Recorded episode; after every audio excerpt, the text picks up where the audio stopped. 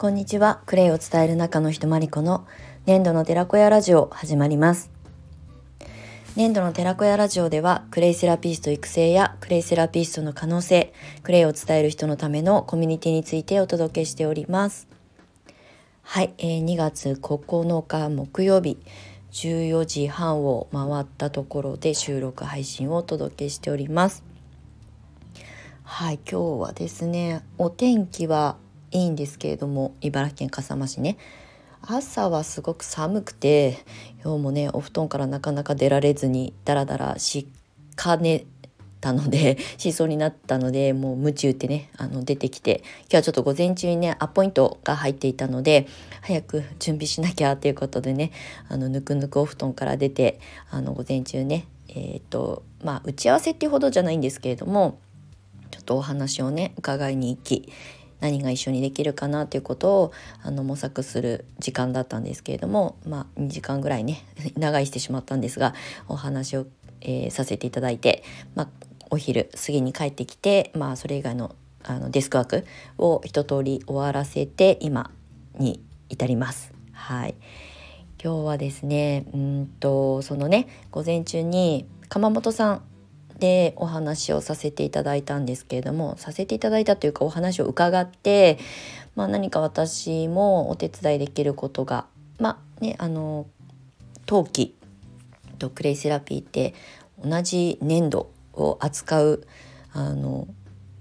まあ言ったらね本当に仲間みたいな感じで私は感じてるんですけれども、まあ、初めてね紹介を受けてお話をさせていただいてもうすぐまたお話ししましょうということでね、まあ、それをすぐ実現させて今日伺ったんですけれどもあのまあクレイとねその器っていうところで何かコラボしてまあどこかでね場所を借りるなりなんかしてあのワークショップとかできたらいいねって暖かくなった頃にねあの今から準備してできたら叶ったらいいねっていう話をそもそもしてくださっていたのでまあそういうこともね含めてなんですけど今日はあのなんで伺ったかっていうとまあ、もっとねあの信頼関係というかいろんな私のことも知ってほしいし、えーと、その鎌本さんのね代表の方のお話ももっともっと聞いてみたいなと思ったので伺ったので、まあ、基本あのお茶飲みながらの 雑談だったんですけれどもでもそこにはたくさんのヒントが転がっていてたくさんの可能性を感じたんですよね。でまあもう本当にすごく長く続く鎌本さんであの世代交代してねあの息子さんが今あのまあ、代表としてされてるんですけれどもあのなんだろうな、えーと、伝統は重んじて、えーと、昔からのやり方も大切にしてだけど今の時代に合った展開の仕方もしなきゃいけないっていう、まあ、柔軟な考え方を持たれている方で、まあ、年代はね還暦を迎えるぐらいなのかな紹介してくださった建築家の先生と年が一緒。っていうことなのでまあ人生の先輩でもありで笠間市に長くずっとね住んでそこでずっと商売をされているところで生まれ育って、ね、あの今はご自身がねあの主となる人になっているんですけれどもなんかねすごくお話をあのコミュニケーションを取らせていただく中であいろんなことを吸収してくださる方なんだなってまあ、吸収してくれるっていうとちょっとなんか私が上から目線になっちゃうんですけどあの私のお話もう全然ね年も下な私の話をねあのなんだろうなちゃんと聞いてくださるんですよね。なんか横やりを入れることもなくあのあそれ面白いねとか「へえ」っていうねすごくあの聞く力がある終わりの方だなっていうのを改めてまあ、感動したというかねすごく心地が良くて長話しちゃったんですけれども。でね私はそこで今私がもしあの何かねお手伝いというかあの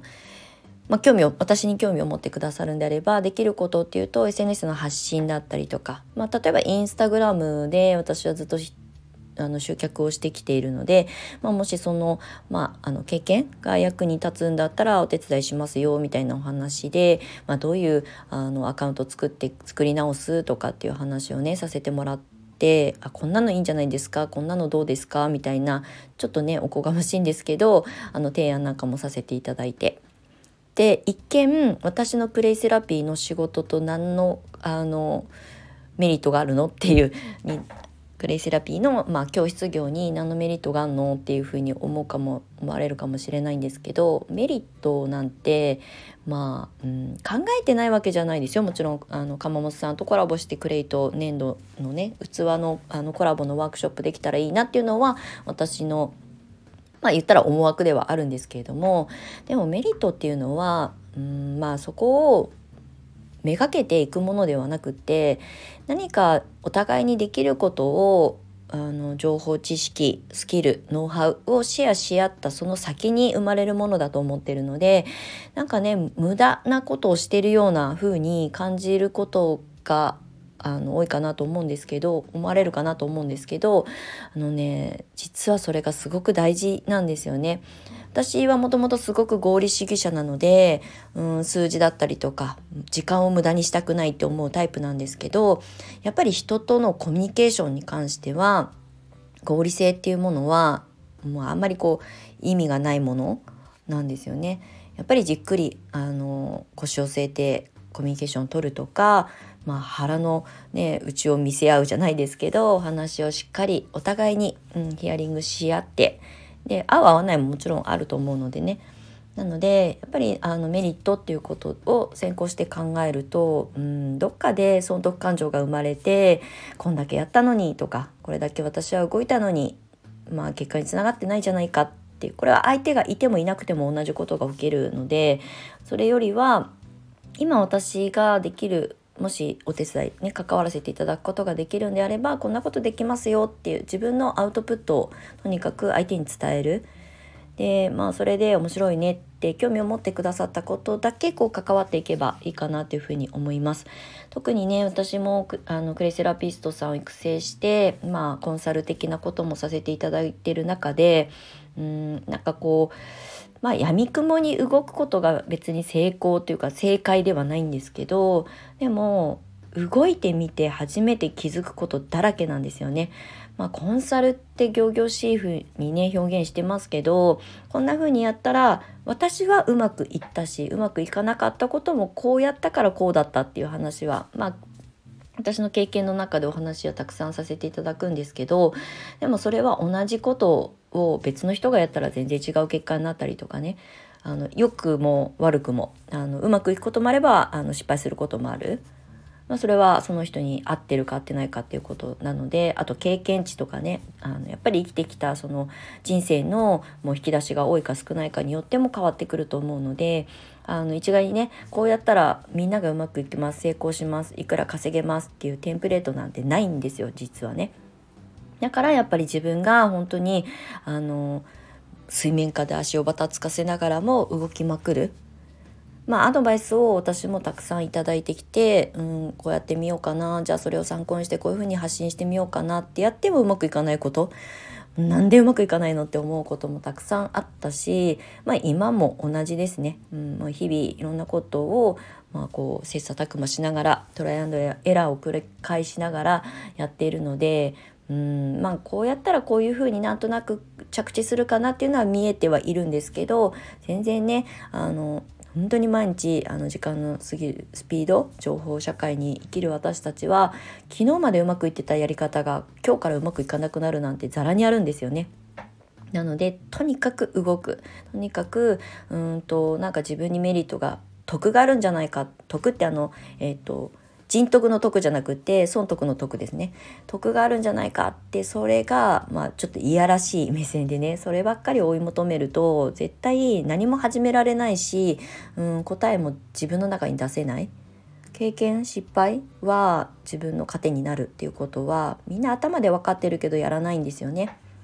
でも私今日ねあのそうやって鎌本さんといろんなお話を2時間近くさせてもらってああそっか陶器のことって私もね茨城県笠間市で育ってきたのに全然知らなかった勉強しようとも思わなかったな知ろうとも思ってなかったなっていうふうに思ったんですよね。器は好きだし陶器をね自分で趣味で買い集めることは散々してきましたけどこの器にこういうあの歴史があったりとかちゃんとストーリーがあるんだっていうことを初めてね今回鎌本さんとあのご縁をあのいただいてお話を伺って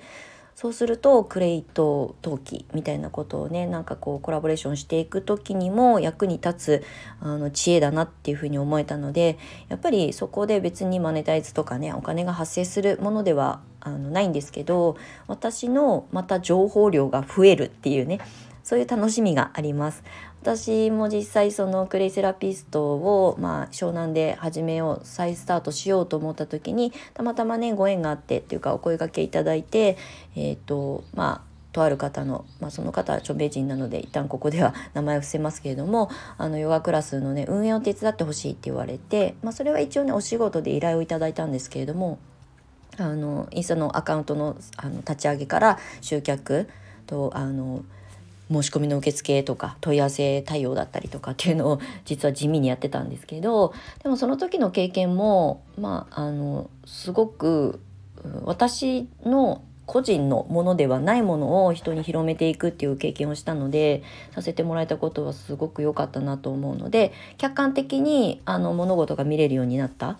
だから今も生徒さんたちの、まあ、インスタのアカウントの構築だったりとかに、まあ、よあの口をね 横から出させてもらったりとかもするんですけどやっぱりねあの経験っていうのは無駄になることは人生ないのでとにかく動く。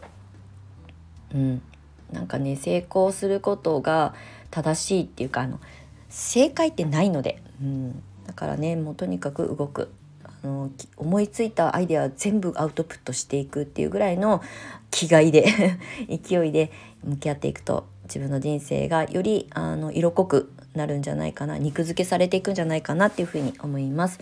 はい、今日はちょっと気づきというかねあの今日午前中に鎌本さんとお話をしてなんか面白いことができたらいいなできそうだなっていう感覚が芽生えたので、まあ、楽しかったよっていうお話に終始なりました。はいまたね茨城県笠間市でクレイセラピーのことを発信しつつも、まあ、こうやって普段の気づきなんかもね、えー、お話ししていきたいと思います。はい、田舎の良さとか U ターンしたからこそ見えた、えー、地元の良さとかね田舎の良さとか。